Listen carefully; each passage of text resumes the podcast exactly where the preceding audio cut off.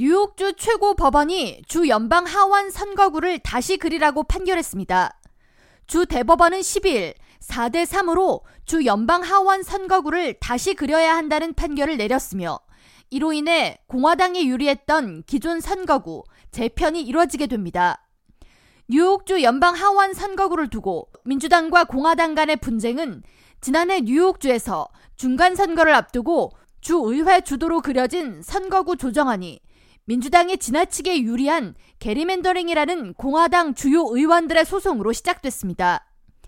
당시 뉴욕주 법원은 주 의회가 민주당 의원들 다수로 구성돼 있으며 민주당 주도로 그려진 선거구 재조정안은 민주당이 유리하게 그려진 게리맨더링이 맞다며 이는 위헌이라고 판결했습니다.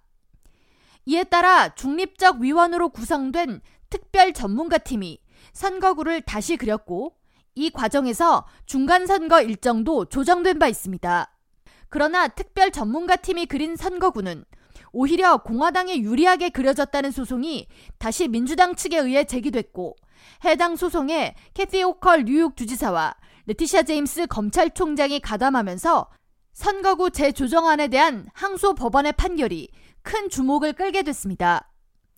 이에 대해 주 항소 법원은 지난 7월 공화당에 유리하게 그려진 연방 하원 선거구를 다시 그리라고 판결했으며 공화당 측은 이에 다시 항소했고 주 대법원은 12일 민주당 손을 들어줬습니다.